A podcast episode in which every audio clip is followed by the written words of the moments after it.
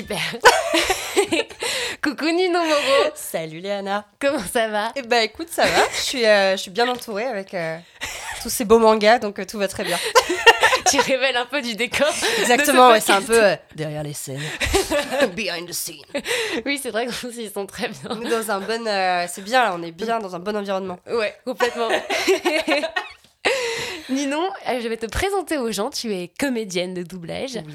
Tu fais tes débuts dans la direction artistique aussi. Tout petit début en jeu vidéo surtout, mais Ouais. ouais, effectivement, ouais. Et tu es aussi adaptatrice. Oui. Donc on va en parler. euh, C'est cool que tu sois adaptatrice. Avec on va plaisir. parler des, un peu des, euh, des insides de ce On va métier. parler un peu des esclaves de ce métier. Allez, on rentre dans le vif du sujet. Allez hop Euh, je, vais, euh, je vais citer un peu les, les rôles phares que tu as fait. Je pense, euh, bah voilà, je pense déjà au premier qui me vient en tête, effectivement, c'est le rôle de Kiri, du coup, Ouais. dans Avatar, dans le dernier qui est sorti. Donc euh, voilà, un immense film qui a été vu beaucoup, beaucoup de fois. j'ai ouais ouais, j'ai eu ma première convention il y a pas longtemps et il y avait des gens qui me disaient "Je l'ai vu 5 fois, 6 fois." J'ai fait "Ah oui, parce que quand même 3 fois 6 ça fait 18 heures quoi, Enfin, beaucoup." Et tu as fait du coup également le rôle de Layla dans Moon Knight. Exactement, Laila El Faouli. Très bien. Euh, récemment, tu as eu un petit rôle aussi dans Call of the Night, qui a été euh, dirigé par Guillaume. Sablon, qui est venu Ouais. sur, ce, sur ce podcast aussi. Ouais, c'était euh, mon troisième anime, je crois. Ouais, troisième animé. J'étais Ok. grave contente. Donc, tu as fait Kabura, du coup. Exactement, Kabuhanda. Et euh, aussi, tu as fait euh, alors Jen Tora dans Ant-Man, Ouais, qui est un rôle aussi euh, stylé. que des femmes sympas. Vraiment Avec que du des femmes quoi. sympas où t'as envie de les doubler dans la queue du carrefour, tu vois. tu te dis ça va bien se passer. Grave. Euh, donc du coup, ce que je fais euh, comme d'habitude, c'est que voilà, je te demande comment tu as commencé à faire du théâtre, du doublage, de, est-ce que c'est depuis toute petite, enfin voilà, comment Ok. euh, comment t'es entrée euh, dans le dans le joli milieu du jeu et de l'art dramatique? Eh ben, alors moi, ça a commencé. Alors, l'art dramatique, ça a commencé assez tôt. J'avais 11 ans quand j'ai commencé à prendre des cours de théâtre. Et en fait, euh, mes parents en avaient un peu plein le dos de m'entendre euh, en permanence imiter des, des voix ou euh, les attendre après leur grosse journée de taf avec ma sœur comme accessoire pour leur montrer des spectacles. Ils ont fait OK, euh, on va donner de l'argent à des gens pour qu'ils s'occupent d'elle. Et Qu'on la canalise. Exactement, on va, on, va, on va la calmer un peu.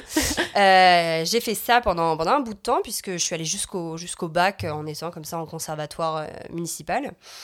Euh, après, j'ai un peu. Non, j'ai commencé commencé en tôt du coup le théâtre. Ouais, j'ai commencé. Bah ouais, 11 ans. euh, Ouais. Donc, c'est. bah, Il y en a qui commencent encore avant, hein, mais, euh, mais ouais, ouais, j'ai commencé assez tôt, mais je me voyais pas en faire un métier. Enfin, genre. Je sais qu'à l'époque, j'étais bien. Vraiment bien que quand j'étais sur scène. Mais je me disais un peu, pff, ouais, on n'en vit pas de ça. Enfin, ça- il n'y avait pas de pas d'artistes dans ma famille qui, en vivaient en tout cas. Euh, donc je me suis dit, ouais, c'est un peu, c'est un peu mort. Alors je suis partie faire, parce que j'étais très bonne élève, donc je suis partie en classe préparatoire. Ok. J'étais à Henri IV et tout, donc absolument rien à voir. Ouais, donc c'est pas un truc que t'envisageais du tout quoi au début. euh, Non, j'avais trop peur. Honnêtement, j'avais, j'avais trop peur euh, de, de, de, de, de, me foirer, ou que ça marche pas, ou que je sois pas douée, et que je me le prenne un peu en pleine tête, quoi. Et euh, en prépa, je fais partie d'un. Enfin, je fais, Henri IV, je fais partie du club théâtre d'Henri IV, et j'ai des camarades qui viennent et qui me disent Putain, meuf, euh, moi je suis venue que pour te voir. Je sortais quand les autres jouaient. Et j'avais carrément des camarades qui m'avaient dit ça, et j'étais en mode Bon, c'est peut-être que je suis pas si nulle, quoi. Mais bon, je, je toujours la flip, donc je continue jusqu'au master. Et euh, au bout d'un moment, j'en ai marre. Je fais une espèce de, de, de burn-out et je fous tout en l'air. Je me prends un taf et je me paye des cours de théâtre. Ok. Et donc, Donc tu là, quittes la prépa euh, je et tu, quitte. euh, Alors je vais jusqu'au bout de la prépa, je vais jusqu'à la première année de master. Et à un moment, je, je rédigeais, je me souviens, un mémoire sur euh, la figure symbolique de l'eau dans l'œuvre de Maupassant. Voilà. C'est bien pointu ça quand même. C'était ah, c'est les sujets de mémoire, hein. mais c'était c'était hyper cool, c'était très intéressant, mais c'était pas ce que je voulais faire de ma vie. D'accord. C'était pas du tout ce que je voulais faire de ma vie et euh, j'ai tout arrêté et je me suis mise à faire des, des- des petits boulots de merde, des gros boulots de merde, hein, on peut le dire, euh, pour, bah, pour payer mes cours quoi. Et euh, bah, à un moment, j'ai eu un rôle dans un court métrage et j'ai rencontré Brigitte Bergès sur ce court métrage, qui est une magnifique comédienne de doublage que j'embrasse, mais du fond du cœur, parce que sans elle, je pense que j'aurais mis beaucoup plus de temps Mhm. à me lancer là-dedans. Et Brigitte m'a dit, bah écoute, si ça t'intéresse, je t'emmène sur un plateau à l'occasion. Six mois plus tard, elle m'appelle. Euh, C'était sur les Feux de l'amour, je me souviens, pour assister. Et je rencontre euh, Thierry Vermut, Euh, Ok. à une, parce qu'il y avait un personnage qui mourait, euh, comme souvent dans les feux de l'amour. Et euh, donc il y avait une petite fête de départ. Je rencontre Thierry Vermut, à qui Brigitte me présente. Et Thierry me dit bah, Viens assister. Et je me pointe, donc c'était deux, trois mois plus tard. Il m'avait oublié. C'est humiliant. Ouais, c'est- j'étais là en- Et il me dit écoute, c'est pas grave si je t'ai dit de venir. Euh, Donc je viens, j'assiste toute la journée. Et au moment de partir, je lui dis c'était sur Grey's Anatomy. Et je lui dis euh, bon, bah, il faut que j'y aille parce que je travaille. Et là, il s'arrête, il me dit comment ça que tu travailles? Et je travaillais de nuit à l'époque. J'étais euh, j'étais barmaid euh, au Corcoran Grand Boulevard. Oh putain, Et, le euh, corco. euh, C'était là, là où les rêves viennent mourir. Hein. et ben ouais, moi aussi. je venais mourir là. Et il me dit, mais moi j'étais veilleur de nuit. Et il je pense qu'il y a eu une espèce de. de, de... Oui, il s'est vu un peu en toi. ouais, ouais, il y a eu. euh, je pense qu'il s'est dit, oh putain, elle, elle en veut. Enfin, elle... je sais pas trop ce qu'il s'est dit, honnêtement. Mais euh, ce que je sais, c'est qu'il m'a dit, euh, bon, c'est quand ton, ton jour de congé? Je dis, bah, jeudi. Il me fait, ok, jeudi tu viens et je t'écoute. Je reviens le jeudi. Et, euh, et j'assiste et tout. Et au moment euh, où la journée se termine, l'ingé, il va pour tout fermer et tout. Et Thierry, il fait non, non, non, euh, j'ai promis à la petite que je l'écoutais. Et, euh, et je commence. Et t'avais quel âge à ce moment-là, du coup? J'avais euh, pff, 2010, j'avais 25 ans. Ok. J'avais 25 ans quand j'ai commencé ça. Et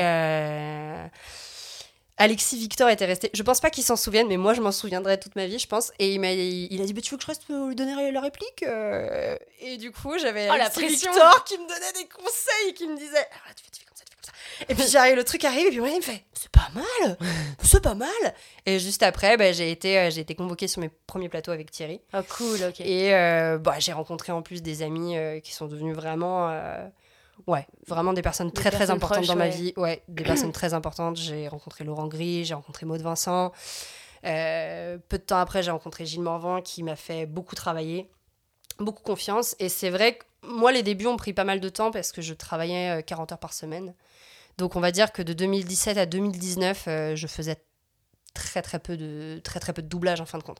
J'avais des petits cachets épars par-ci par-là, mais c'était toujours euh, pff, la croix et la bannière pour pouvoir euh, Hmm. avoir du temps pour pouvoir bosser. Je pouvais jamais démarcher parce que j'avais des horaires euh, infernaux. Et euh, ben moi, c'est Pôle emploi qui m'a sponsorisé. hein. C'est-à-dire que quand je me suis retrouvée au chômage, bah, j'ai dit bon, bah, banco la caravane, on y va quoi. Et c'est voilà. C'est comme ça que ça s'est lancé en fait. Mais du coup, on est d'accord que avant ça, avant que tu rencontres cette comédienne qui te conseille d'en faire, etc., t'envisageais pas vraiment d'en faire. En tout cas, tu t'y pensais pas comme un, comme un métier. Ou... C'est ça. Genre, c'était venu un peu naturellement à toi, mais euh, Bah- avant, tu t'intéressais pas forcément de ouf euh, au milieu ou, euh, Alors, je, je m'y intéressais beaucoup parce que toute petite déjà, j'avais mes voix préférées, j'avais les gens Oui, que je connaissais, je faisais beaucoup d'imitations. Mais je sais que la première fois où j'ai compris qu'il y avait un travail derrière ça, c'était parce qu'il y avait une vidéo bonus dans ma cassette de Lilo et Stitch. Attention, la vieillesse. une vidéo bonus de Lilo et Stitch et on voyait Camille Donda. Je pense très très fort à elle parce qu'elle devait être toute petite à l'époque. C'était elle qui faisait la voix de Lilo Ok. et elle expliquait comment elle travaillait. C'était hyper émo- enfin en fait c'est hyper émouvant maintenant parce que Camille je la connais, j'en ai parlé à Alexa sa sœur qui m'a dit mais c'est moi qui l'ai déposée pour les enregistrements. Enfin et, et à Ah, ce moment-là je me suis dit Oh, mais on peut travailler, on peut faire ça quoi.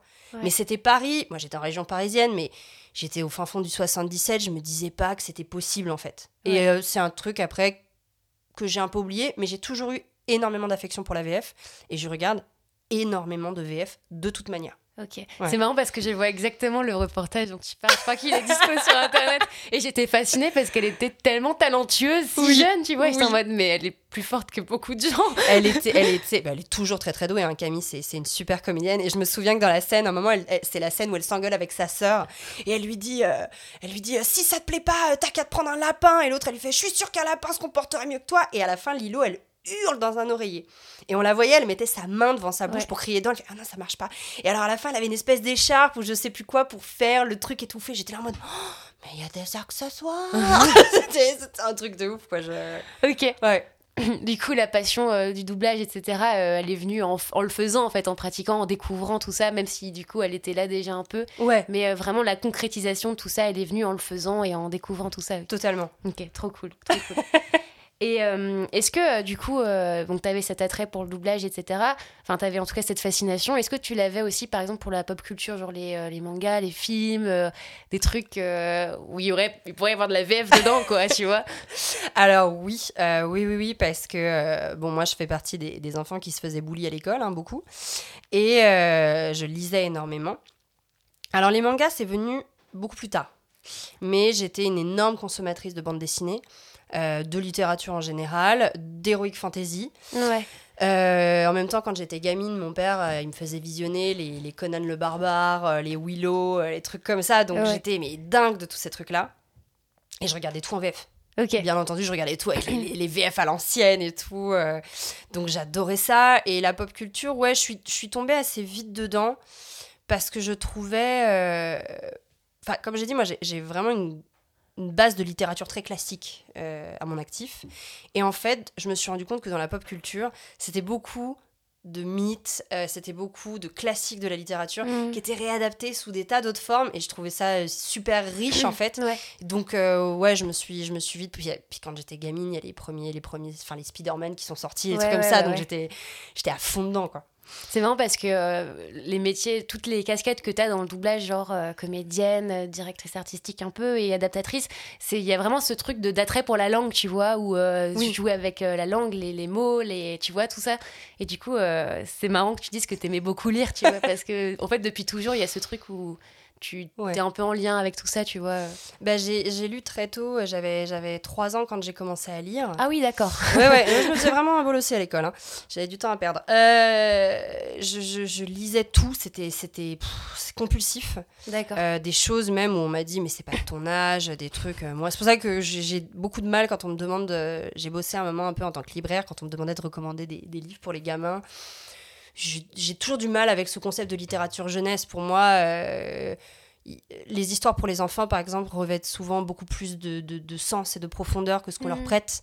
Euh, par exemple, les gens adorent dire Le Petit Prince, Le Petit Prince. Bah, le Petit Prince, c'est autant un livre pour enfants que pour grandes personnes. Et il y a beaucoup, beaucoup euh, de, choses comme ça le manga, par exemple, moi j'y suis venue tard et je sais que ça souffre un peu d'un truc où on se dit ouais, mais ça c'est pour les gars euh, qui se branlent dans leur chambre euh, et tout. mais en réalité, quand on lit des trucs comme euh, ou quand on regarde des trucs bah ouais comme Full Metal, comme Berserk, bah, c'est hyper riche quoi c'est hyper riche, c'est des vraies réflexions. Ah, complètement, Moi, je suis une fan inconditionnelle de The Witcher. Euh, quand j'ai lu les bouquins, j'ai dit putain, mais c'est mm. c'est d'une intelligence, c'est d'une richesse, c'est nourri par tout un tas de contes, euh, que ce soit slaves ou même euh, internationaux, mm. plein de contes européens et tout, qui captent directement l'auditoire parce que c'est des références communes qu'il connaît. Et moi, ça, ça m'a toujours l'imaginaire que la littérature, que la lecture suscite, ça m'a toujours fasciné. Et quand je joue à des jeux vidéo, je retrouve beaucoup ça, par exemple. Mm. Beaucoup plus qu'au cinéma, où tu es beaucoup plus guidé finalement. Ton imaginaire, il est, il, est, il est sur des rails. Parce que bah, tu as une image. Euh, alors, en jeu vidéo aussi, tu as une image, mais tu es beaucoup sur des, mm, des logiques, comme quand tu as des bouquins, genre le livre dont vous êtes le héros. quoi. Oui, oui, bien sûr. Donc c'était beaucoup plus là-dedans. oh putain, ça date, le livre dont vous êtes le héros. Euh, tu restes tranquille, s'il te plaît? non, mais en fait, j'ai eu des flashbacks de moi aussi qui disaient ça quand j'étais petite et j'adorais. c'était trop bien, quoi. Non, non, mais oui, bien sûr. j'ai eu chaud là. non, mais c'est vrai, c'est des trucs. Et quand t'as grandi avec ça, euh, bah forcément, ça, ça laisse une, une, véritable marque. Et, euh, et, en plus, dans l'adaptation, bah, ça, te, ça te nourrit. Moi, je sais que des fois, j'ai des retours de chargés de prod qui me disent Mais c'est quoi cette expression euh? Je dis Bah, c'est cette expression. Et je me rends compte qu'en fait, moi, j'ai vachement regardé de films doublés dans les années 90 et tout. Les années 80-90 qui sont un peu mes trucs de prédilection. Donc, des fois, j'ai des, des, des, trucs qui sortent, mais plus personne n'utilise ça. Mais je trouve ça stylé de les garder encore. Je suis en mode Mais si, si, ça se dit. ça se dit encore? Ça se dit encore, mon père le dit. ah, putain. Et du coup, on va, on va en parler euh, doucement de, l'adaptation. Euh, J'aimerais bien que tu d'abord que tu définisses un peu ce que c'est pour les personnes qui s'y connaissent pas vraiment, comme, où ça se situe dans la chaîne entre euh, client, euh, studio, directeur artistique, comédien. quelle est la place dans tout ça Enfin voilà. Eh ben, l'adaptation, c'est vraiment le, le, moment juste avant le doublage en lui-même. C'est-à-dire juste avant que le travail avec les comédiens ne commence. Euh, nous, en gros, euh, c'est-à-dire le client, euh, le client, le distributeur, donc Netflix, Warner, tout ça, contacte le studio de doublage en envoyant ses, son, sa série, son film, ce que tu veux. Et c'est les chargés de prod qui vont euh, mettre quelqu'un, qui vont décider de mettre quelqu'un dessus. Alors, soit un auteur, soit plusieurs auteurs. Ça dépend de, de, de, de- de- ouais, ça dépend de l'ampleur du projet, tout Mhm. simplement.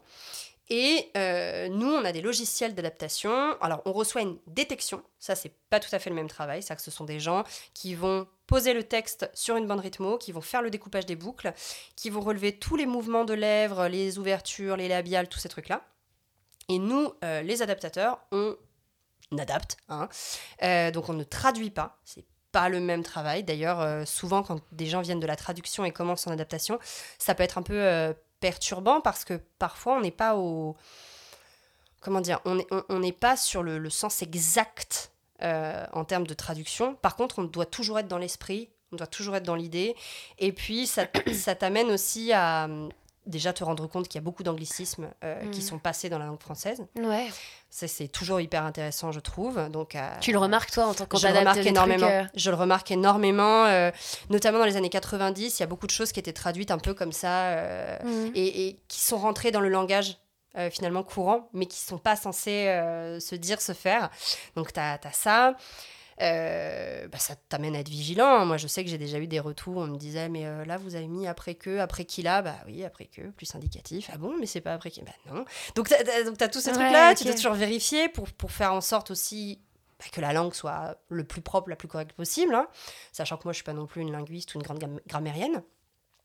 Et puis, bah, c'est euh, adapté. C'est-à-dire que vraiment, tu as quelque chose, un, produit quel qu'il soit, qui vient d'un pays, avec sa mentalité, sa culture, ses codes. Ça arrive dans ton pays, qui a sa mentalité, sa culture, ses codes. Et il faut retranscrire. Et c'est pour ça que moi, je trouve qu'il y a des choses qui sont plus difficiles à adapter que d'autres. Par Mhm. exemple, les sitcoms, je trouve ça d'une difficulté. Oui, parce que c'est que des blagues et des refs euh, anglaises ou américaines euh, que tu dois. Exactement. euh, c'est très très ancré dans des Mhm. contextes. Moi, j'aime bien comparer en disant, c'est comme si demain on faisait un format 20 minutes en France, plutôt comique, avec envoi et tout, et on fait des blagues sur euh, Michel Drucker et Baba, tu vois. mhm. Bon, euh, tu vois, les Anglais ils vont faire, mais euh, c'est qui euh, Michel Drucker? Je connais pas. Michel Drucker. Et donc, donc, il faut, voilà, il faut réussir à trouver. Et c'est pour ça que des fois les gens disent, ah ouais, mais c'est une adaptation. Ouais. C'est pas une traduction. Le but, c'est que un public euh, français, francophone même, je dirais, c'est-à-dire que euh, la francophonie, c'est pas que la France, c'est la Belgique, Mhm. c'est le Québec, c'est beaucoup de pays euh, en Afrique. Afrique, euh, Afrique noire, euh, Afrique Mm. subsaharienne. Donc, il faut aussi prendre conscience euh, de tout ça. C'est que c'est pas que la France. Partant de là, je comprends qu'il y a des gens qui préfèrent dire ouais, moi je préfère en VO parce que c'est plus ceci, c'est plus cela. C'est une adaptation. Une adaptation, on y gagne sur certaines choses, on y perd sur d'autres choses. Moi, il y a des acteurs que je n'écoute qu'en VF parce que je n'aime pas leur voix naturelle. Clint Eastwood, par exemple. Euh, Il y a une patine de certains doublages euh, et il y a des doublages de, de, de- de qualité excellente. Mais tout ça, c'est lié aussi au temps, c'est lié aux moyens. Et les adaptateurs ne sont pas, euh, voilà, euh, sont pas épargnés par tout ça. On a des, des, des impératifs horaires, on a des, des, des fois on reçoit des éléments très très tard. Donc forcément, l'adaptation, elle empathie. Mhm. Et euh, une fois de plus, il y a des choses qui sont plus faciles à traduire que d'autres. Il y a des langues que je trouve plus propices, on va dire, à une traduction. Dès que, par exemple, qu'on a de l'italien, ça, ça, ça s'enquille assez bien.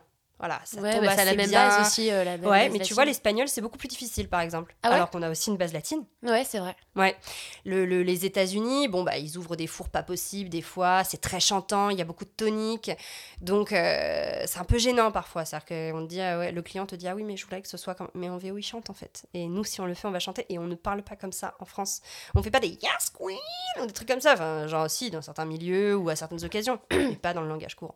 Oui. Ou alors c'est des anglicismes, quoi. Ou alors c'est des anglicismes. Et euh, moi, il y a des choses, par exemple, que je, que je ne change pas ou que je ne. Parce que je considère que dans le langage courant, voilà ce qui est utilisé. Par exemple. euh, enfin, c'est passionnant en réalité, c'est tellement riche. La dernière fois, j'adaptais un truc policier. À un moment, elle dit It's gonna be a challenge for you, blablabla. Et j'aurais pu mettre Ça va être un, Un un challenge pour toi. Mais en réalité, challenge, c'est un mot français à la base. On Mhm. dit challenger. C'est passé chez les Anglais. Et c'est revenu chez nous. Ah ouais Je pensais que c'était d'abord anglais, euh, le challenge. Non, non, t'as plein de trucs. Et puis ils ont plein de trucs qui nous ont piqué, genre le, le, le rendez-vous, le. Qu'est-ce qu'ils adorent? Un truc genre le triangle amoureux ou je sais plus quoi. Ah, je Ah, sais je sais plus. Ah, Mais enfin bref, ils ont plein de trucs comme ça qu'ils aiment bien, tu vois. Euh, et c'est beaucoup, c'est beaucoup trop drôle. Et en fait, ça nous revient euh, d'une certaine manière. Donc, bon, bah moi maintenant, par exemple, challenge, euh, to challenge, je dis défi, enfin défier, euh, Ouais. enfin relever un défi, du coup, pas défier, pas du tout la même chose. Euh, et voilà. Et puis bon, bah des fois, t'es fatigué, des fois, tu, tu, tu laisses passer des choses. Donc, pour le coup, moi, ce que j'ai découvert aussi avec l'adaptation, au début, j'adaptais beaucoup seule. Ouais. Et puis, bah, j'ai découvert que quand tu es en équipe, ce qui est bien aussi, c'est que tu as des gens qui, avec grand plaisir, te relisent, t'aident, te conseillent, te disent bah, Mhm. Moi, j'aurais plutôt mis ça, tout en sachant que tout cela est quand même euh, grandement. euh, Comment dire, euh, je ne trouve plus mes mots, c'est un enfer. Ah, t'inquiète pas. il faut, il faut penser à la, il faut penser à la synchro. C'est-à-dire que la oui, parce que c'est quand même votre taf que euh, les- le mouvement des lèvres, donc les labiales, euh, concordent avec les mots que vous choisissez, etc. Tout Ouais. en tout en à ce que ce soit euh, cohérent avec le contexte anglais ou espagnol ou euh, voilà. Exactement, et c'est pour ça que la détection, elle est fondamentale. Moi, je refuse toujours un projet où je dois faire ma propre détection, par exemple. C'est pas mon travail. Ouais. Les détecteurs, il y a des- d'excellents détecteurs, et je trouve que c'est aussi une, représent- une profession qui est pas suffisamment ni Ah ouais, défendue, ni considérée, ni représentée. Ah complètement. Ah ouais, Bah, moi je pensais que c'était le travail euh, d'un adaptateur ça. Non, non, non, nous, on arrive, en- on arrive après. D'accord. Ouais, ouais, on arrive après, et peu de, peu de gens le savent, et c'est fondamental. Une, une bonne détection, ça te fait gagner mais tellement de temps. Ah bah oui, tellement de temps. Tu sais, quand t'es là, que tu vois un truc écrit, que tu fais quoi? Et tu réécoutes, tu te dis, mais pas du tout. T'échappes, t'as des contresens. T'as- des fois, t'as des contresens majeurs qui peuvent être faits avec une mauvaise détection. ou- Et puis, ouais, quand tout est bien placé au bon endroit. Et c'est marrant parce que tu vois, moi, quand j'adapte, je regarde, bon, je regarde le truc en entier. Et après, je fais du scène par scène. Mm. Et après, je fais du. Enfin, au sein du scène par scène, je fais du boucle par boucle D'accord. et je rejoue tout à la fin.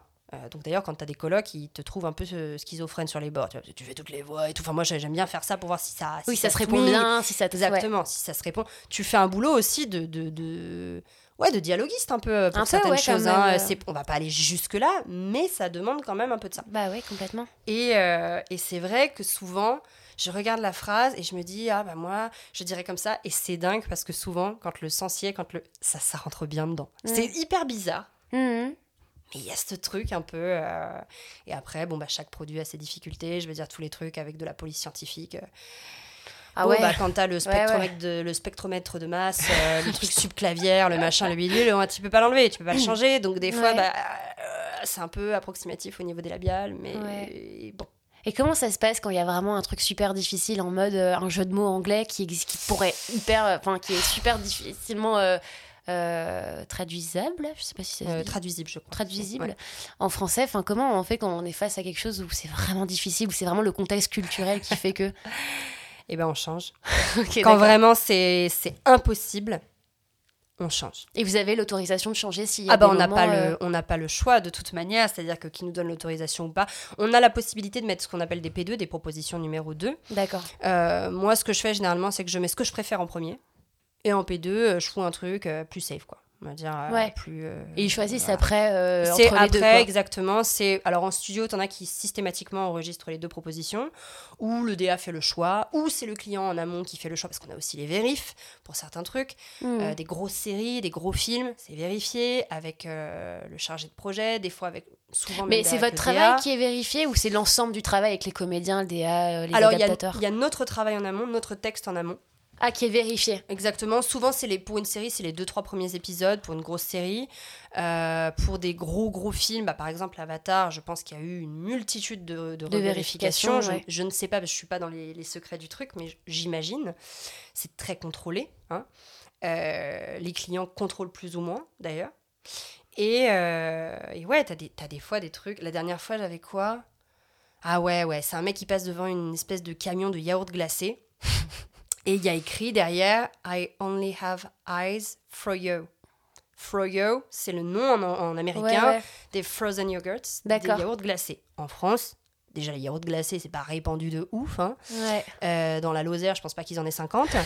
Et euh, ça renvoie pas à grand chose. Et j'étais là, j'ai dit putain, mais qu'est-ce qu'est-ce que je vais foutre? Ah putain, c'est dur Qu'est-ce que ça. je vais foutre de ça?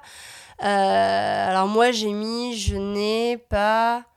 Oh, je sais plus, j'ai fait un truc avec pas froid yaourt aux yeux ou un truc comme ça. Enfin, et j'étais ouais. pas très satisfaite, tu vois. J'ai dit, oh, c'est pas ouf quand même. Ah, bah, hein. c'est dur, hein. Mais bon, et l'avantage, c'est que juste le mec fait une espèce de tête en mode what the fuck quand il le dit, et l'autre lui répond le, euh, le nom est nul, mais les yaourts sont ouf. Du coup, la scène m'aidait quand même parce que Oui, que parce mon nom que. il oui. soit nul à chier, ben, c'est pas très grave.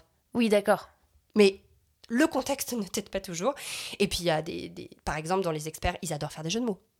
Ils Ouais. adorent faire des jeux de mots. C'est insupportable. Et toi, t'es là. La dernière fois, j'avais un truc avec un, avec un gars. Et le mec, à un moment, dit nuts. Et nuts, en anglais, c'est genre merde, fais chier, pas de bol, enfin un truc comme ça.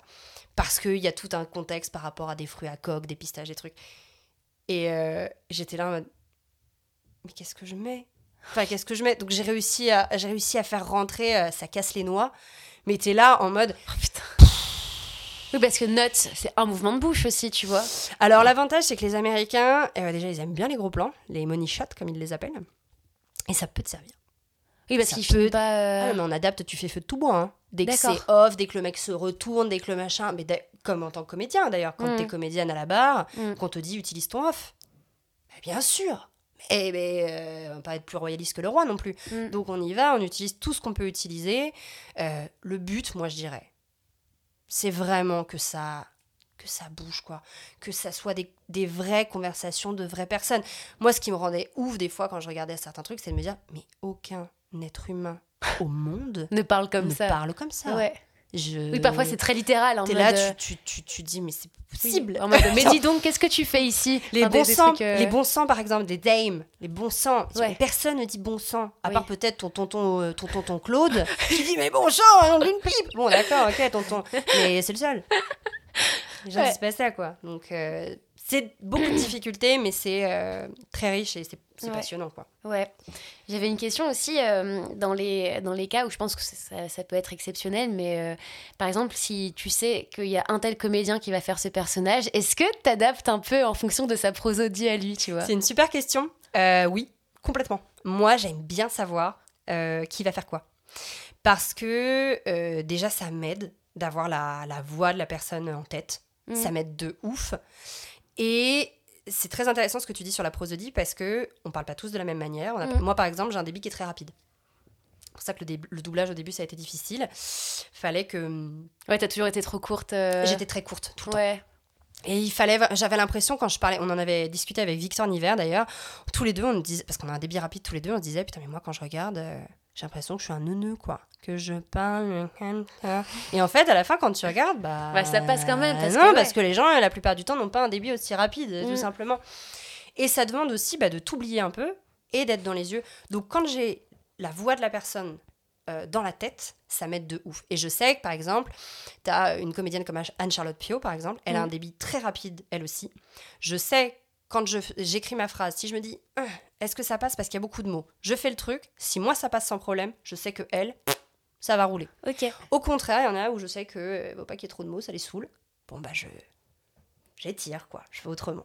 Ah, c'est cool. Et tu Ouais. peux du coup avoir l'aval de, euh, des comédiens qui vont, euh, ou des comédiennes qui vont faire tel ou tel personnage. Enfin, c'est un truc auquel tu peux avoir accès euh, en tant qu'adaptatrice.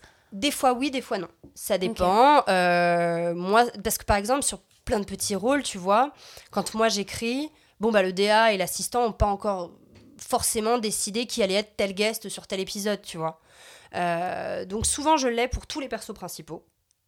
Et ça, c'est cool. Ouais. Euh, ou alors, là, par exemple, moi, je fais beaucoup de renforts aussi sur des séries déjà, déjà existantes. Donc, je regarde, j'écoute. Euh, j'ai un peu tendance, à- je trouve qu'on a tendance à devenir un peu un Shazam du doublage euh, quand on commence à en avoir dedans. Donc moi je suis là, je dis, ok, c'est ça c'est un tel, ça c'est un Mais tel. ça, c'est un truc que beaucoup de gens ont de tout de suite De vouloir repérer les comédiens. Moi des fois euh, avec des respirations, je sais que je sais que j'ai des potes, ça les, ça les impressionne. Ils disent, Ah ouais possible, la Avec des dit un respirations mot. Ah il y en a, je la Ah, connais direct. Il y en a, je la connais direct. Il y en a le, premier mot, je sais qui c'est. Genre Lionel Tua par exemple, c'est très très rare que je ne le reconnaisse pas. c'est c'est bizarre. On a des sensibilités plus ou moins. c'est une oreille aussi assez. Ouais, puis tu vois, par exemple, quand je reconnais personne au bout de 10 minutes sur un truc, je sais que c'est belge ou que c'est québécois. Ah c'est ouais ouais. Systématiquement comme ça. euh.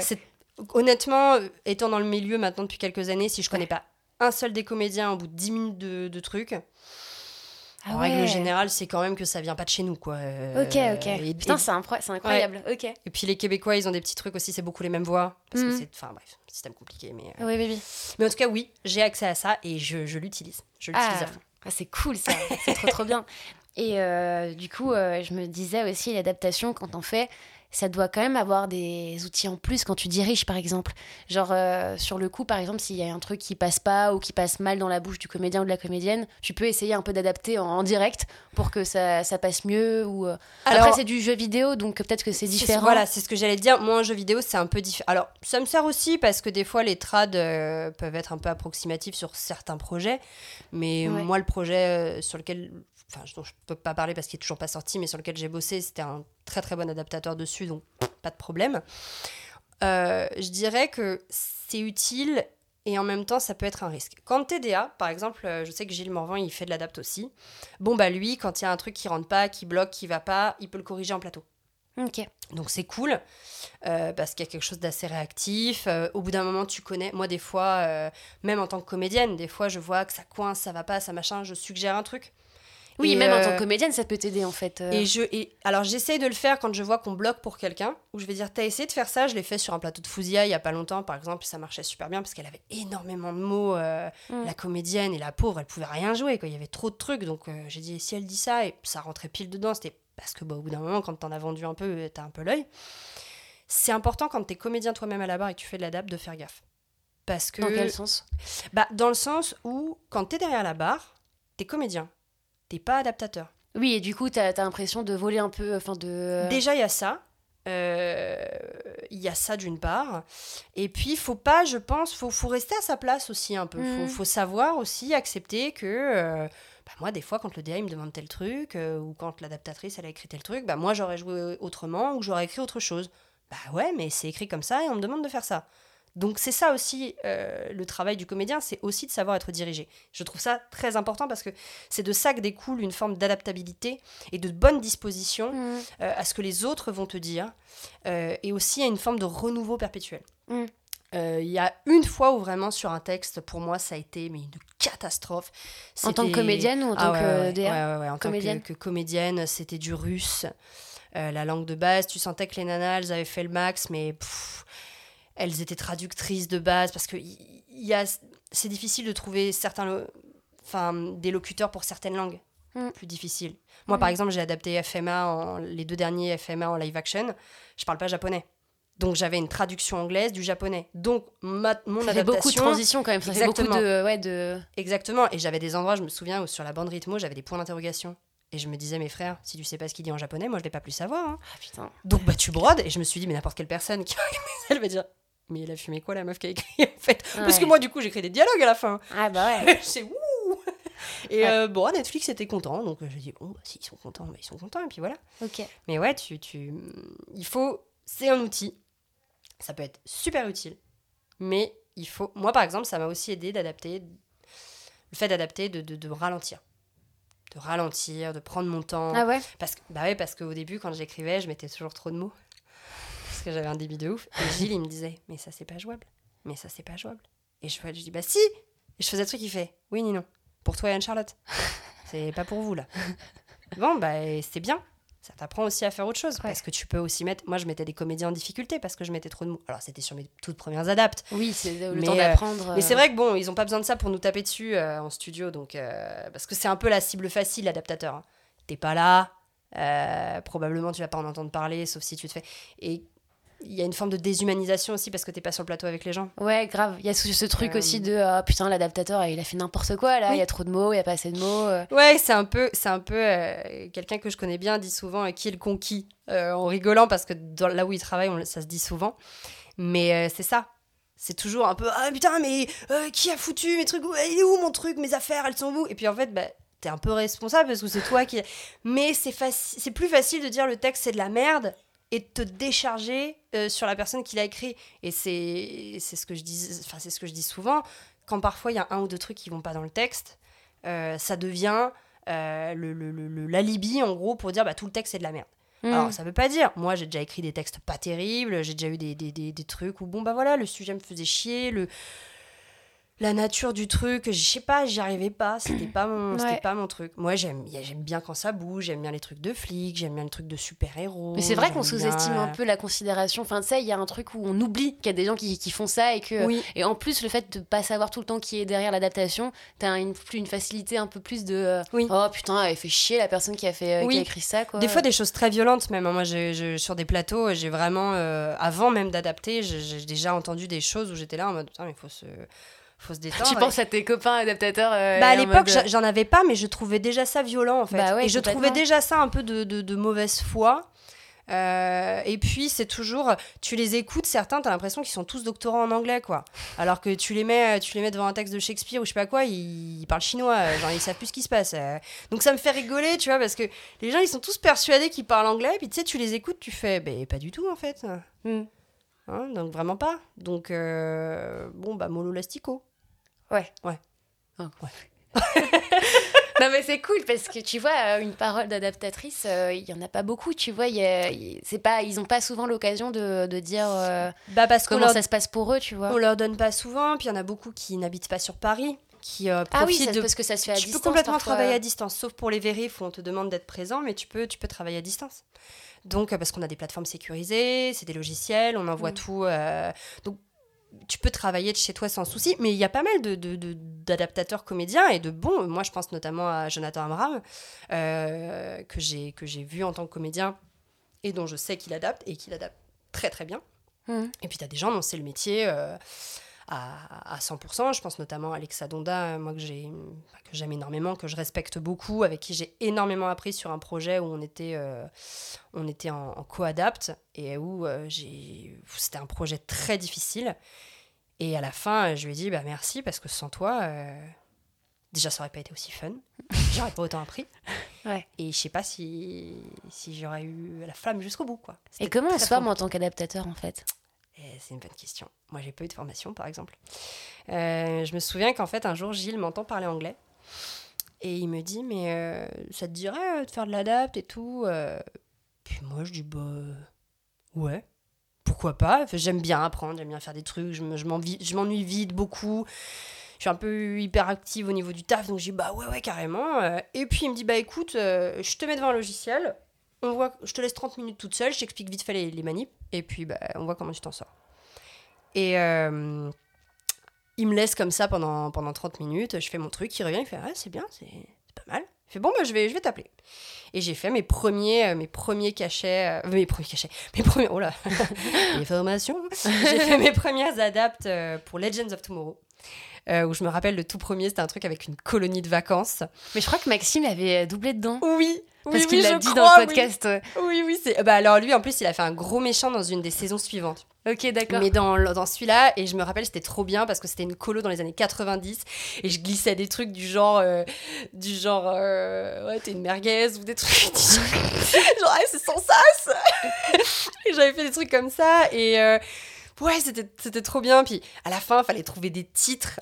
Et alors, ils, font toujours des jeux de mots pour les titres dans Legends of Tomorrow. Alors, moi, j'avais mis Nos jours peureux, euh, j'avais mis plein de trucs, mais j'étais j'étais trop saucée. Et euh, alors, évidemment, au début, bah, Gilles, il me relisait vraiment avec attention, il me faisait des retours sur ce qui allait, Ouais. sur ce qui n'allait pas. Mais vraiment, euh, moi, quand on me dit, mais comment tu t'es mise à parler anglais comment... Moi, je jouais beaucoup aux jeux vidéo, des jeux vidéo piratés, euh, qui du coup étaient en anglais. Et euh, bah, j'écoutais, j'avais de l'anglais dans les oreilles Ouais, ouais. énormément. Et voilà, ça a été les... J'ai pas appris l'anglais vraiment à l'école. hein. Alors, j'avais un excellent prof à une période et tout. Puis j'ai été en prépa où le niveau d'anglais était très élevé. Ouais. Mais vraiment, de le parler, c'était ça. Et euh, après, tu as des traducteurs, euh, tu as, des gens qui font des reconversions, tu as, vraiment plein de choses. hein. Et puis pour Ouais. les logiciels, je dirais, moi, je sais qu'il y a des gens qui suivent des formations. J'ai envie de dire, euh, foutez pas votre fric là-dedans, c'est hyper intuitif. euh, Il y a des super forums d'entraide, de machin. euh. Ouais. Je pense que les Voilà, compétences, c'est d'être déjà bilingue et de d'être quand même plus ou moins renseigné en vrai sur la culture parce que quand il y a des- Ouais. des, des, des blagues, des trucs comme ça, euh, un Ouais, peu des refs, faut, faut faut être curieux. Ouais. faut être curieux, faut chercher. Euh, Moi, j'ai fait un- une adaptation là d'une série euh, de Vanina Pradier qu'elle a dirigée, qui s'appelle Everything's Trash, qui euh, est un, une série Disney Plus sur euh, une nana qui a vraiment lancé le premier gros podcast d'une femme noire américaine sur des noirs américains qui a fonctionné à mort. Ouais. Bon, bah, non seulement on est, on est aux États-Unis, mais on est dans la communauté afro-américaine, qui n'est pas la même euh, que euh, la communauté afro-française. Mm. Donc, euh, il y avait tout un tas de codes euh, de la street, d'expression, de trucs. J'étais là en mode, mais qu'est-ce qu'il raconte donc, T'as dû te renseigner du coup. bah, il y avait des trucs, je le savais, parce que j'écoute un peu de rap, un peu de machin, donc j'avais des choses qui revenaient, que je comprenais et tout, mais il y avait des trucs, on n'a même pas d'équivalent. À un moment, elle dit, elle dit Oh, my booze On n'a pas d'équivalent pour ma booze. Mm. C'est, on, c'est, t'es là, tu dis, Putain, mais qu'est-ce que je dis? Euh, Donc, je, sais, mais je sais même pas ce que ça veut dire, moi. euh, my bah, my c'est genre, euh, c'est entre le, mes fans, mes potes, euh, les gens qui me suivent. Enfin, C'est un peu étrange, quoi. C'est, Ouais, un truc affectueux, c'est, ouais, c'est. Ok, d'accord, je vois. Donc ouais. bon, t'as pas trop de traduction, mais tu peux pas le garder tel quel. Mm. Parce que ça veut rien dire. Pour nous, en tout cas, ça ne veut rien dire. Et il fallait, il fallait se pencher là-dessus, il fallait chercher, et il fallait surtout ne pas trahir euh, tout ça. Oui, parce que c'est aussi c'est important, tu vois. Genre, C'est t'adaptes quand même un truc de, de culture assez importante, afro-américaine et tout. Il y a des rêves à avoir, il y a, il y a des connaissances à avoir. euh. Ouais, puis c'est aussi un respect, de, Ah, de- complètement. je trouve, de t'intéresser à un minimum à ce que tu fais. Bah Moi, ouais. dès que je peux, je regarde la série intégralement, même si je Mhm. fais qu'un ou deux épisodes. J'ai pas toujours le temps parce que ben euh, ça, ça en bouffe pas mal quand même. hein, euh. Mm. Mais euh, ouais, je, bah, je me renseigne, je cherche, euh, voilà quoi. Mm. Et euh, c'est marrant parce qu'il y a des gens par exemple qui adorent le doublage de Friends. Friends, c'est très franco-français finalement dans son adaptation et ça Mm. marche. Ouais. Donc ça n'a aucun rapport. Ouais. Bah, il y a plein d'œuvres qui, euh, dont l'adaptation est assez libre et en France et qui a été super appréciée, Bien sûr. qui est vraiment. Bah, The Mask, ouais, Friends. Après, t'en as où ça a moins marché, genre Why Met Your Mother, par exemple. euh, Bon, euh, Ah bah ça c'est dur, hein, parce que c'est de l'enchaînement de, de, de rêves, de trucs culturels et tout. Ouais, mais tu euh, vois, Friends aussi, en fait. Mm. Mais peut-être aussi parce que c'est les années 2000, alors que pour Friends, c'est les années 80. Je sais pas. Je sais pas ce qui a marché plus ou moins. Mm. ouais. Qu'est-ce qui fait que euh, ça, ça a marché Il y a plein de choses. En Ouais, réalité, plein de trucs qui. Puis on sait pas le temps que les gens ont eu. On sait pas les moyens qui ont été mis dedans. Ouais. C'est pas forcément simple, quoi. Ok. Et là, tu dirais que tu te sens le plus, euh, parmi toutes ces casquettes, le doublage, euh, l'adaptation et tout, c'est là, c'est où tu, te- où tu te sens euh, vraiment euh, le plus à l'aise, où tu voudrais. Ah bah comédienne. Comédienne. Largement. enfin, le je veux comédien, dire, c'est vraiment la base où tu voudrais. Ah oui, vraiment, oui, moi je fais des... Bah là par exemple je suis hyper contente, je viens d'avoir un... Je viens de trouver un agent dans une bonne agence, donc je suis hyper contente. De voix ou d'image Non, non, d'image. Ok, cool. Ouais, ouais, ouais, trop bien. d'image. Euh, Moi mon, mon gros gros truc c'est le théâtre. Euh, ça fait quelques temps maintenant que j'écris une pièce dont j'espère euh, un jour qu'elle bah, verra le jour. Mm. Euh, je... En fait, moi, j'aime la pluralité, j'aime euh, me réinventer par tout un tas de voix, de voix différentes, par tout un tas de, de, de- de médias différents. Et euh, j'ai- toujours très peur d'une forme de, entre guillemets, d'incestuosité de la création. C'est-à-dire de, de toujours alimenter par les mêmes choses. Mhm. C'est pour ça que je lis encore beaucoup, que je- j'essaie d'aller voir des expos, je fais de la danse, moi je continue de prendre des cours, de me former en, en théâtre. Là, cette année, j'ai une formation intégralement dispensée en anglais, par exemple. Ah, c'est cool ça. Ouais, ouais, ouais, Ouais. j'essaye de, de, de- On est dans un métier où on apprend continuellement. Euh, pour moi, on est, on est comme des sportifs, on est comme des musiciens, il faut qu'on travaille nos gammes, il faut qu'on fasse nos Ah, entraînements. Faut qu'on muscle un peu euh, nos compétences. Exactement, exactement. C'est comme un muscle, tout ça. Il faut que ça travaille. Et euh, le doublage fait fonctionner certaines zones. Le théâtre en fait fonctionner d'autres. Le cinéma en fait fonctionner d'autres. Le podcast, la fiction radio, Mhm. tout ça, euh, c'est des ramifications d'une espèce de, de- de- de même entité, on va dire. Et moi, tout m'intéresse. Il n'y a pas euh, quelque chose que j'aime moins. euh. Alors, évidemment, je suis plus sensible probablement à certaines formes théâtrales que d'autres, par exemple Mhm. ou à certains types de films que d'autres, mais c'est pas pour autant que j'en délaisserai un au profit des autres. Et c'est vrai que, euh, ouais, comédienne, ça reste. euh, Je pense que, je pense que c'est le seul endroit où j'ai trouvé à un moment euh, une place où je me disais, euh, ok, ça, ça fait du sens d'être là. Oui, tu t'es senti aligné avec toi-même. et- Exactement. Ouais. Exactement. Et, euh, et le doublage a su me surprendre aussi, c'est-à-dire que moi, euh, on m'avait beaucoup dit, ouais, mais tu plaques, tu fais semblant, tu machin. Et notamment, par exemple, sur Avatar ou, ou, ou dans Moon Knight avec Laila El Faouli, bah, j'avais des moments où je me suis vraiment laissée toucher en fait par euh, ce qui se Mm. passait. J'ai vraiment été dans la réception et euh, bah ouais, c'est pas mon corps, euh, c'est pas mon visage, Mm. mais tout ce que je mets dedans était vrai. Mm. Et en tout cas, était réel. Le vrai et le réel, c'est différent. Et en réalité, on va pas au théâtre ou on ne regarde pas des films en VF, on va pas voir des, des films pour voir des choses vraies. On y va pour voir des choses qui nous semblent réelles. Mm. Et euh, par exemple, le, le théâtre, pour moi, c'est toujours un pacte que tu passes entre les personnes qui jouent et les personnes qui regardent. Mm. Genre où tu acceptes que bah, tu es dans un manoir ou que tu es au bord de l'eau. ou que Et il faut aussi faire ce travail d'imagination, il faut faire tout ça. Et, euh, et bah, tout ça, c'est aussi à l'acteur d'être capable de susciter, d'emmener en faisant travailler. euh, ouais, tout c'est pour moi, Mm. c'est comme des muscles, quoi. Ah, bah, complètement. des capacités à recevoir, des capacités à donner, des capacités à sentir, à se laisser toucher. Euh, à être aussi à utiliser l'émotion mais à la maîtriser à pas la laisser te, te, te dépasser parce que bah, on le fait tous hein, des boucles où on se laisse un peu euh, prendre par l'émotion bah, on peut plus parler on peut plus on fait Ouais. on va milieu de la prise. Bon on est donc c'est aussi une maîtrise quoi. Ouais, c'est complètement. aussi une, une, maîtri- une méprise une maîtrise et, et- et c'est pour ça que ouais moi j'encourage euh, tous les acteurs. Je sais que des fois il y a des gens quand ils me disent mais pourquoi tu prends encore des cours? Ils sont un peu surpris et je pense que c'est important régulièrement en tout cas de Oui. de se reconfronter à de nouvelles formes de travail de nouvelles formes d'apprentissage et de nouveaux chemins Mm. c'est un peu et puis de Ouais. faire un peu sa popote quoi Complètement. Et du coup, tu parlais euh, d'Avatar. Tu t'es, je voulais savoir comment ça s'était passé pour toi parce que c'est quand même un, bah, c'est un, un rôle important. C'est un beau rôle en plus. Le personnage est hyper touchant. Euh, moi, c'est un personnage qui m'avait beaucoup touché.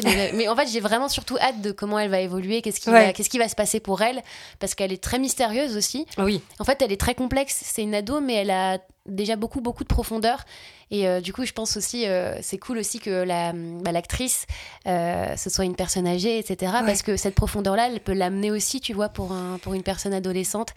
Et, et toi, du coup, comment ça s'est passé d'un, de, ben, d'incarner un personnage, de, le personnage de Kiri, en fait? Bah, c'était déjà c'était hum, moi j'étais hyper émue quand Gilles m'a appelé pour me dire que je l'avais bah j'ai pleuré je me rappelais avoir vu Avatar avec ma sœur et mes parents ça m'avait ça a jamais été un de mes films préférés par exemple mais ça a été un film important dans ma vie Hmm. Euh, ça a été un film important dans ma vie et le 2 aussi du coup est quelque chose d'important dans ma vie euh, moi, Sigourney Weaver, euh, c'est une de mes actrices euh, favorites. Je suis une dingue, dingue de la franchise Alien, vraiment. Je suis ouf de Hélène Ripley. Je trouve qu'elle est extraordinaire. Mm. C'est vraiment un personnage féminin. Putain, mais pff, cette, cette puissance. Moi, j'aime la puissance chez les femmes. Je trouve. euh, alors, ce qui- beau, putain. ce qui veut pas dire non mais ce qui veut pas dire que, que, que- attention quand je dis puissant je veux pas dire par exemple les femmes politiques ou les gens ça j'en ai un peu rien à foutre mais vraiment la, la puissance euh, il y a des tas de mères au foyer il y a des tas de Mhm. femmes de ménage qui sont puissantes Ah, mais complètement. parce qu'elles ont euh, cette espèce d'élan de vie, cette espèce de... Et je vais pas dire résilience, parce que résilience, c'est un petit peu, bon, j'accepte les épreuves et on avance, quoi. C'est pas ça. C'est qu'elles se relèvent, c'est qu'elles y retournent, c'est qu'elles en demandent, c'est qu'elles se laissent pas faire. Et euh, quand j'ai passé le casting pour Laila El Faou- El Faouli, moi j'avais raté tous mes castings jusque-là. J'avais pas eu un seul essai-voix. Que dalle.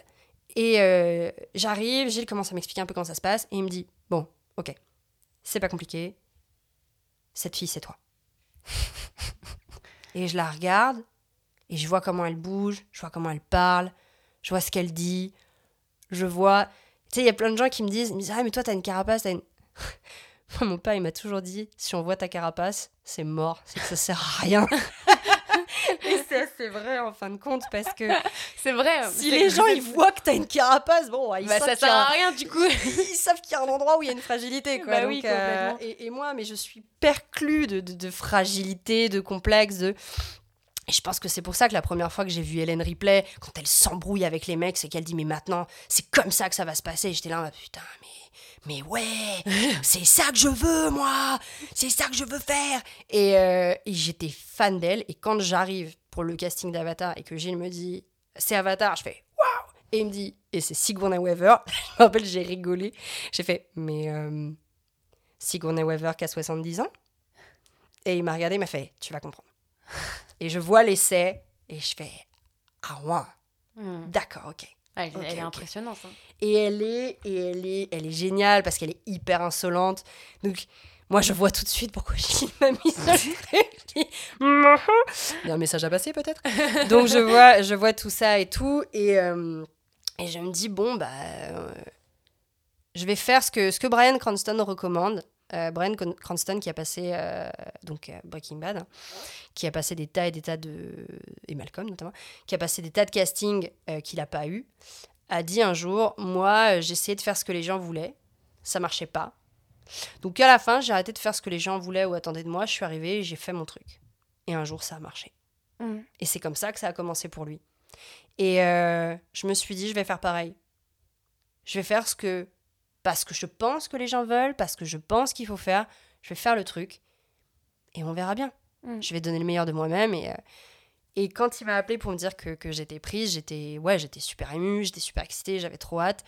Et euh, on voit pas grand-chose du personnage finalement dans le, dans le film. hein. Elle est pas si euh, présente que ça. Bah, elle est présente, mais elle est, elle est secrète quand même. C'est ça. C'est-à-dire qu'à chaque fois qu'elle est là, tu, tu, tu comprends qu'il y a des choses. Alors, il y a tout le mystère autour euh, de son père. Moi, je pense qu'il y a tout un truc sur la relation avec Spider aussi, euh, qui n'est pas encore exploité à fond, Ah ouais? Mais qui se dessine. Tu vois comment ils se regardent, tu vois comment ils se considèrent, comment ils parlent l'un de l'autre. Ils ont un lien qui est. Et en même temps, c'est normal. C'est les deux enfants de la fratrie qui ne sont pas les enfants de la fratrie Ouais. finalement. Ouais, Donc ils ont déjà un énorme point commun tous les deux. Et euh, ouais, elle a, elle, a, elle a ce truc un peu insolent, un peu saoulé, un peu donc qui est très ado. Et en même temps, elle est, elle est responsable, elle est combative, elle est puissante. Une fois de plus, hein, c'est la plus puissante de tous. Mm. C'est plus- quand on voit ce qu'elle est capable de faire, tu fais ah oui d'accord, tu lui passes pas. euh, oui, tu lui passes pas devant dans la queue au supermarché, quoi. Tu prends une grosse mandale. Et, euh, et je trouve ça important qu'on ait des modèles. Moi, j'ai grandi avec les Barbie, j'ai grandi avec les Disney. J'adorais ça. J'adore toujours ça. C'est pas la question. Mais je pense qu'à un moment dans ma vie de femme, peut-être que ça m'a mise un peu dans une forme d'attente. Que quelqu'un euh, donne un sens à ma vie, ou vienne me Mhm. sauver, ou me complète. Alors que je suis un tout. Hmm. J'ai pas besoin d'être sauvée. Si quelqu'un doit me sauver, c'est moi. Et euh, je trouve ça important. On parle beaucoup de, représentation et tout, et je pense que c'est important, effectivement, euh, qu'on ait, euh, bah, qu'on ait des, des- des- héros et des héroïnes qui soient, bah, qui soient d'une couleur de peau différente, qui aient des handicaps, euh, qui aient euh, des problèmes euh, que des enfants vont pouvoir rencontrer, euh, ou des adolescents, ou même des adultes d'ailleurs. Hmm. Et ça vaut aussi pour les rôles qu'on donne aux femmes plus largement dans nos sociétés. C'est très important, je trouve, Complètement. qu'on donne, mais, mais pas des trucs non plus qui soient tellement cheatés que c'est impossible, tu vois. Ou, chose qui se fait beaucoup quand on veut rendre une femme puissante, on lui donne des attributs masculins. Ouais, Et vrai. on a notre propre puissance. On n'a pas forcément besoin euh, de se comporter comme on considère qu'un homme devrait se comporter ou selon des critères euh, qui finalement euh, sont pas, ont pas valeur de, de règles, je pense quoi. Et c'est ça que j'aimais. euh, c'est ça que j'aime avec Kiri, c'est ça que j'aime avec Layla, c'est ça que j'aime ouais, avec Hélène Ripley, avec tout ça. Même si euh, bah, Hélène Ripley, par exemple, elle est, c'est militaire. Mm. Donc elle est déjà dans quelque chose euh, de particulier, Hmm. euh, qui est déjà finalement très masculin Hmm. mais euh, elle a quand même sa féminité, elle a quand même sa patte à elle, on va dire. Hmm. T'es heureuse de pouvoir participer un peu à cette représentation de femmes puissantes et. Ouais. Ouais. Je trouve ça. Quand j'ai fait ma première convention, bon, déjà j'étais un peu étonnée d'être appelée, je me suis dit, je vois pas pourquoi on m'appelle, mais c'était cool et tout, et, et j'ai eu beaucoup, et j'étais assez ouf, beaucoup de jeunes filles, vraiment jeunes, entre, euh, je dirais, euh, 13 et 18-19 ans, qui venaient et qui me disaient J'ai adoré Kiri, je l'ai trouvé. euh, je l'ai trouvé super, je l'ai trouvé. euh, elle- m'a inspirée. elle et aussi des jeunes filles, bah, plus des maghrébines, mais qui venaient me voir en me parlant de Laila et en me Mm. disant C'était super de voir quelqu'un comme moi. Et euh, bon, bah, t'as toujours ce truc où tu te dis Merde, mais moi, je suis pas. euh, moi, je suis pas égyptienne, je suis pas. euh, mais bah, je suis contente si ce que j'ai fait t'a plu Hmm.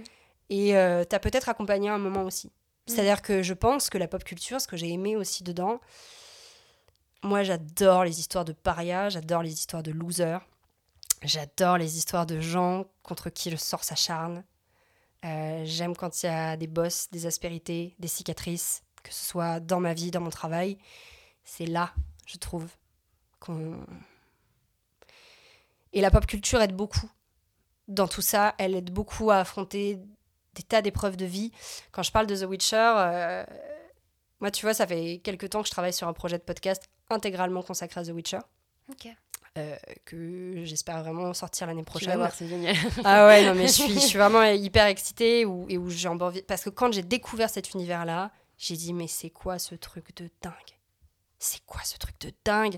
C'est quoi ces nénettes là qui protègent des châteaux entiers, euh, des, des, des villes? C'est c'est quoi ces. C'était le personnage de The Witcher qui, où on dit il n'a pas d'émotion, en fait, bien sûr que si, et où tu te rends compte qu'il y a toute une réflexion sur le bien et le mal, mais pas en tant que binarité, mais en tant qu'équilibre. Mhm. Et j'ai dit, mais c'est toutes ces zones de gris. Toutes ces zones de gris dans lesquelles on évolue.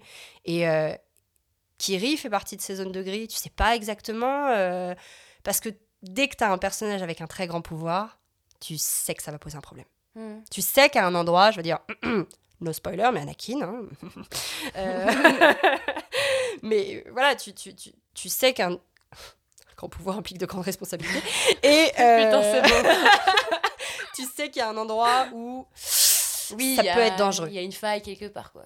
Et, et ça, la pop culture, euh, alors moi je suis plus fantasy que science-fiction, donc je vais, je vais plus balancer par là, mais ça, euh, ça nourrit l'imaginaire et ça nourrit aussi euh, bah, les adolescents, les enfants et les adultes euh, dans plein de situations euh, de tous les jours. Il y a des films où quand on a un moment de doute, on les re-regarde, on se fait ouais. Moi j'ai découvert Berserk il y a pas longtemps, j'ai dit mais waouh Ça fait longtemps que j'ai envie de découvrir ce, le ce mec, manga. quoi. Ah, mais fonce. C'est, Ouais. Déjà, c'est trop beau.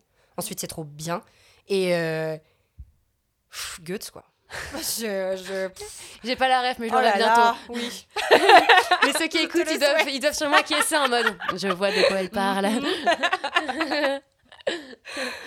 Ouais, non, c'est un, c'est un- Donc, ouais, ouais, j'étais. Je suis heureuse de participer à ça et euh, à ma petite échelle parce que bah c'est pas moi qui joue. Enfin, faut rester, faut rester à sa place aussi, je trouve. On n'est pas non plus les acteurs, on n'est pas non plus les réals, on n'est pas. Mais c'est une petite pierre à l'édifice et c'est quand même, ouais, c'est. C'est cool d'être Ouais. sur ce genre de perso. Euh, moi, bah ouais, ça, ça me touche, quoi. Parce que Ouais. j'ai- j'ai grandi avec des figures. euh, C'était pas anodin que mon personnage préféré, je pense, de série, ce soit Buffy. Buffy, c'est. Alors qu'elle a tous les attributs de la féminité, d'ailleurs. Ouais, Ouais, c'est un personnage passionnant, Buffy. Mhm. D'ailleurs, la série est passionnante. ok. Et tu penses qu'il y a un truc, un, un peu un lien de. euh, les DA t'appellent pour des, des rôles comme ça par, rapport à ton tempérament initial, tu vois. Je sais pas. Parce que tu sais, parfois on peut voir des corrélations entre comédiens, personnages, etc. Et c'est marrant du coup que toi, euh, bah, parfois tu retombes un peu sur, le, sur ce genre de, de, de- de caractère-là, tu vois. Et euh, tu sais, peut-être qu'il y a un truc un peu inconscient dans la, Je- dans ouais, la je, tête des je vois ce que euh. tu veux dire. Bah, déjà, on a, on a un physique. hein. On a un physique et notre physique. Tu vois, quand on parle de communication, tout est communication. Tu ne peux pas ne pas communiquer, par exemple. C'est Ouais. impossible. Même quand tu ne parles pas, quand tu ne bouges pas, tu communiques quelque chose. Donc ton corps, déjà, ton physique, ta voix, véhicule tout un tas de trucs. Euh, moi, je sais que par exemple, le peu d'animes que j'ai fait, euh, ou le peu de, de- de- les trucs que j'ai fait avec Ritek et tout, je suis souvent sur des nanas euh, très dark, un peu femme fatale, un peu dans des trucs comme ça. Et je trouve ça trop cool, quoi. Moi, je trouve ça stylé d'être ce que je ne suis pas vraiment, je trouve, dans, dans la vie. Euh, quand j'ai fait, là, quand j'ai été appelée pour Ant-Man, Thierry Desroses me convoque, j'étais toute contente, hyper excitée de travailler avec lui et tout. Et il me dit, bah, c'est Disney qui a filé ton nom, machin. Et je me dis, putain, la vache, pression de ouf. Je vois la nana à l'écran, je vois Jeanne Tora, et je fais, ok, d'accord, je comprends. Parce qu'ils ont un peu ce truc où ils se disent, Ninon, euh, ah, ils aiment bien dire ça, hein, elle a des couilles, quoi. C'est genre, elle a c'est- machin, et trucs. Bon, ok. Donc, euh, j'ai ce truc un peu, j'ai une espèce d'autorité un peu dans la Mhm. voix, et c'est pour ça que moi, j'adore quand on m'appelle pour faire, euh, en jeu vidéo notamment, faire des militaires, euh, faire des, des trucs comme ça. J'adore. Je, je suis dans mon. Mais c'est vrai que je pense que souvent, quand on se dit Ah, j'ai envie de t'appeler, mais je trouve rien pour toi, il y a beaucoup ce truc qui joue. De se dire, ah, il n'y a pas de nana, alors que je sais de sources sûres, puisque je l'ai déjà fait, que je peux faire des choses euh, beaucoup plus légères, beaucoup plus... Mm. J'avais notamment Philippe Brown qui m'avait appelé pour un DLC de Anno 1800, euh, pff, qui, était, qui était beaucoup trop cool, où en gros je faisais une espèce de touriste passionné par la bouffe et qui passait son temps à parler comme ça, qui était hyper. euh, et qui faisait des trucs du genre. euh, je ne sais pas si vous avez vu le cuisinier, mais il est aussi appétissant que les pâtisseries qu'il propose. Donc c'était que des trucs comme ça, je trouvais ça trop rigolo à faire, c'était léger. Et, hum, et je sais que voilà, on va pas penser à moi, effectivement, en priorité Ouais. pour ça. J'ai un petit côté, je pense, un peu insolent, un peu cynique parfois, qui fait que. Puis quelqu'un comme Gilles, par exemple, il m'a vu débuter. Mm. Euh, donc je, je- je pense qu'il me charge aussi de tout un, de tout un tas de choses qu'il voit, Mm. euh, qu'il voit chez moi. Euh, Thierry, par exemple, n'avait pas cet a priori, puisqu'il ne me connaissait pas, et qu'on, donc Thierry Desroses, et qu'on lui a filé, euh, et qu'on lui a filé mon nom. Mais euh, voilà, je sais que j'ai des, des- des personnes comme Barbara Del Sol, par exemple, Mm. qui m'ont mis sur des, des babysitters avec des gosses ou avec. Donc oui, il y a une part de, il y a une part de distrib un peu euh, au caractère, au physique, à ce qui se dégage, et c'est normal. Et puis bah il y a euh, toutes les toutes les zones, les entre-deux, quoi. Et c'est c'est ça euh, qui est, qui est- qui est génial aussi. Ouais. Moi, ça me saoulerait de faire que des meufs. euh, Mais je pense Ouais. que le doublage, c'est un peu comme le cinéma, tu sais, il y a un truc de euh, ce que tu renvoies un peu. T'es souvent mis dans les rôles que de, de ce que tu peux renvoyer aux gens, tu vois. Je pense, tu vois. Bah, évidemment, puis tu, une fois de plus, ta, ta, ta voix, moi je sais que quand je, quand, quand, euh, quand je- ma voix est plus posée, ou quand ma voix elle est... C'est pas du tout la même déjà. J'ai pas du tout la même voix, rien qu'entre ces deux trucs-là. Moi je le sais, je l'entends. Euh, mais tu, tu, quand t'es à l'image, t'as un peu le, le- casting type. C'est des gens, par exemple, en, en casting, les gens, il y a souvent peu de temps, peu de moyens de faire de la composition de rôle, et puis pour certains, peu d'imagination. Donc on te prend pour ce que ton physique, ce que ta voix, ce que ton énergie tout de suite dégage. Mm. On va pas se faire chier euh, à te faire faire composer un truc. euh, on n'a mais, pas. je trouve qu'en France, on manque de ça un peu. On manque un peu de ça, je trouve De- aussi. euh, Il y a quelque chose prise de, de. risque. Tu, vois, Ouais. toujours mettre un peu euh, ce, que, ce que renvoie un comédien, bah, on va le mettre sur le, le, le, le rôle que, de ce qu'il renvoie. On fait, ra- on fait rarement des trucs un peu risqués, je trouve. dans le cinéma, notamment, tu vois, genre de, bah, de laisser les- des, des artistes comp- composer quelque chose, tu vois. Bah oui, oui, c'est. c'est- Puis le, le, le corps au théâtre est très différent. Mm. Déjà, il y a beaucoup plus de corps, euh, de variété de corps au théâtre. Mhm. Euh, Il y a des personnes. euh, Oui, c'est plus représenté, quoi. Il y a des. Ouais, bah déjà, tu as, des femmes euh, beaucoup plus vieilles Ouais. qui ont des vraies carrières. Parce que tu as beaucoup moins l'image, à part pour les taulières. Tu as des physiques qui sont pas des canons de beauté Mm. et qui ont autre chose. Qui ont un charisme, qui ont un charme autre. Qui ont... Alors, ça veut pas dire qu'au cinéma, il y a que des frappes, mais quand même beaucoup plus. Oui. beaucoup plus. Euh, mais le théâtre a ses inconvénients aussi. Par exemple, je dirais que pour les personnes racisées, le théâtre, euh, en tout cas en France, il est encore pas mal fermé. Ouais. Et qu'on manque, euh, je pense, encore beaucoup de... Ouais, d'ouverture dans ce domaine. On est pas mal en retard par rapport aux Anglais, notamment. Ok. Donc, euh, bah, c'est pour ça que la création, il faut pas la laisser scléroser, il faut pas laisser euh, le travail ni sur le corps, ni sur la voix, ni sur rien en fait. Moi, je sais que au début, je voulais, quand j'ai commencé ce métier, je voulais une belle voix et un beau visage, et je voulais des rôles sexy, Mm. et je voulais, je voulais. Et des trucs forts, des trucs. Et j'ai découvert que dans la simplicité, dans l'apparente laideur, ou dans quelque chose de peut-être euh, disgracieux, ou. Il y avait beaucoup de choses. Mm. Beaucoup de choses. Moi, dans, dans les. Je sais que par exemple, j'ai énormément de mal maintenant quand je regarde un film si je vois tout le travail qu'il y a derrière. Ça me. Quand je vois toute la performance, on va dire, je suis un peu là en mode. C'est quand on a l'impression qu'il ne se passe rien, qu'il n'y a pas d'effort, que là, il y a une forme de maestria. Moi, je sais qu'un de mes films préférés, euh, dont je confonds toujours le, le nom, donc je vais peut-être me gourer quand même, euh, je crois que c'est Vestiges du jour, avec euh, Anthony Hopkins et euh, Emma Thompson. C'est un film qui est absolument incroyable, où il se passe pas grand-chose en fin de compte. Mm. Mais tout est en, tout est en finesse Ouais, peu- tout est ça, ça perle en surface et notamment Hopkins enfin ouais, les deux ils sont ils sont magistraux dans ce film et c'est une espèce d'histoire d'amour un peu inaboutie sur fond de, de collaboration de guerre et tout de de, de, de, domesticité aussi parce qu'on est dans un milieu très riche en Angleterre et où euh, je crois que le paroxysme de l'intimité entre eux, c'est qu'ils se touchent la main à un moment, quoi. Mais t'as beaucoup plus de sensualité Ouais. là-dedans Mm. et, et même d'une forme de sexualité que dans plein de scènes de fesses, par exemple. ou De, euh, et, et ça, je, je- je crois que ça vient aussi d'accepter de s'en les dire, d'accepter de faire des choses pas flatteuses ou a priori pas flatteuses, Mm. euh, que tout ça, ça vient aussi avec, euh, avec l'âge, quoi. Mm. Ou en tout cas avec la pratique. Peut-être pas forcément avec l'âge, mais avec la pratique. Mm. Puis euh, quand on est des filles, bah, on est tellement souvent euh, ramené à notre corps. Bah, c'est très souvent. Voilà, 80% du temps. euh, c'est ça que euh, c'est autant une malédiction d'être jolie que d'être considérée comme belle ou jolie que d'être considérée comme laide. Ouais, non, clairement. C'est dans un cas comme dans l'autre, ça va pas être fun et chacun va y aller de son avis. Donc, ouais, de réussir à se dire, bah oui, peut-être que c'est ce- dans ce rôle, euh, je suis pas habillée avec des belles robes, je suis pas maquillée, euh, je suis pas dans un truc sexy, mais euh, c'est pas ce qu'on me demande forcément. On n'est pas toujours sexy dans la vie. hein. Oui. Bah, écoute, on va doucement arriver vers la fin du podcast. C'était trop cool. Vraiment, j'étais, vraiment, je buvais tes paroles. J'étais en mode, mais adopte-moi en fait. tu prends un ticket, tu fais la queue. Euh, J'aime bien poser une question euh, générale à la fin du podcast. Ouais. Et euh, là, je voulais te demander. euh, bah, c'est une question qui, qui peut être un peu. pas tout le monde aime bien y répondre, mais bon. Et toi, dans 10 ans, tu te vois où dans, le- dans le meilleur des mondes? Dans le meilleur des mondes, sur scène, je crois. Sur un plateau de théâtre? Ouais. C'est un des derniers endroits, un des derniers bastions de liberté, je pense. Le théâtre, pour faire du théâtre, il te faut une scène et quelqu'un qui regarde. Non, mais c'est vrai, ouais. C'est quand même Ouais, euh, un ouf. truc. C'est un truc de fou, quoi. Évidemment que j'adorerais faire du cinéma, évidemment que j'adorerais, évidemment. Mais je crois qu'en en vieillissant, on peut le dire maintenant, ce à quoi j'aspire le plus, c'est d'être le plus libre possible.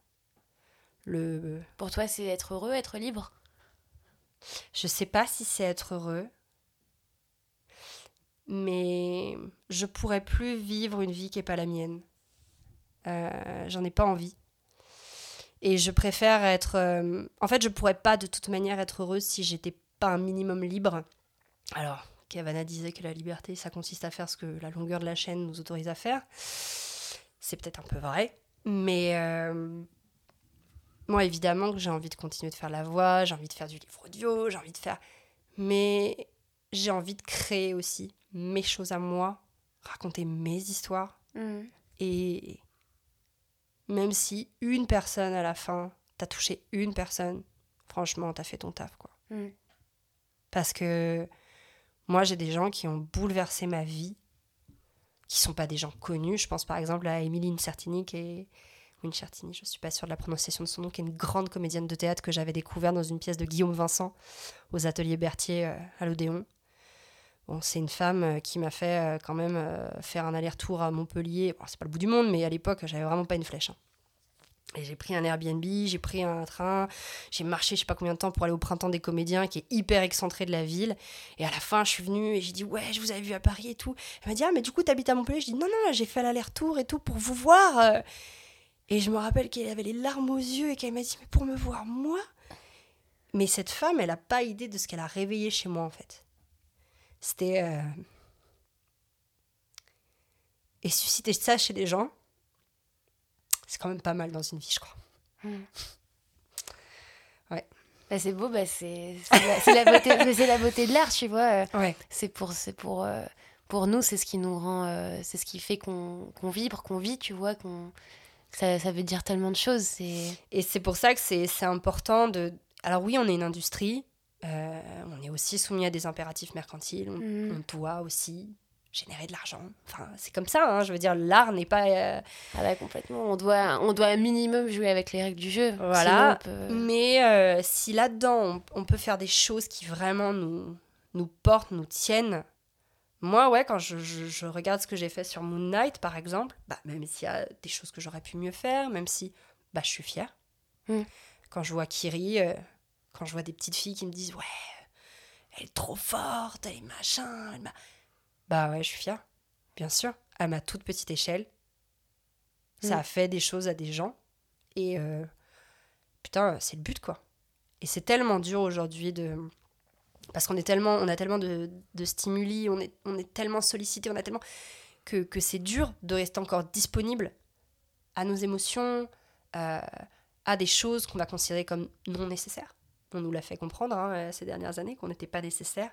Et en même temps, je vois pas comment on aurait tenu les uns les autres euh, euh, des confinements sans euh, Sans musique, sans, Sans film, musique. sans. euh, un monde, un monde, ouais, sans parole, sans images, Mm. sans page. Ce serait triste, quoi.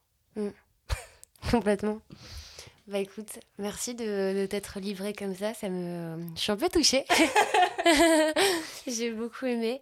Euh, on va revenir à un truc très concret par contre. Est-ce que tu as des réseaux sociaux sur lesquels on peut te suivre? Alors oui, j'ai un site. Non, j'ai j'ai pas de site du tout. Mais genre sur Insta ou Ouais, ouais, j'ai euh, j'ai- un Insta. euh, alors, euh, je vais peut-être changer le nom bientôt, mais qui s'appelle en tout cas pour le moment apparat a 2 p a r a t point chic c h i c k. Euh, je suis sur Facebook aussi.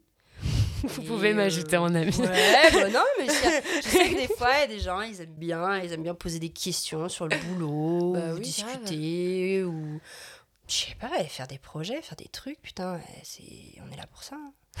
non, mais vraiment, on est là pour ça, quoi. Donc, euh, mais euh, en tout cas, merci à toi Bah de m'avoir fait venir. euh, C'était, c'était hyper cool. Bah non, bah c'est moi, c'est moi qui, qui te remercie. Merci beaucoup euh, d'être venu d'avoir parlé et tout. J'ai vraiment, je suis dans un petit, euh, il y a un- il y, a un petit truc qui s'est créé, un petit sorte de petit nuage. euh, on flotte dans un truc. Bref, je me comprends. Non, non, mais, mais euh, mais voilà, c'était un plaisir. Et puis euh, et puis bah voilà, on vous fait des gros bisous. Merci de nous avoir écoutés et euh, à bientôt.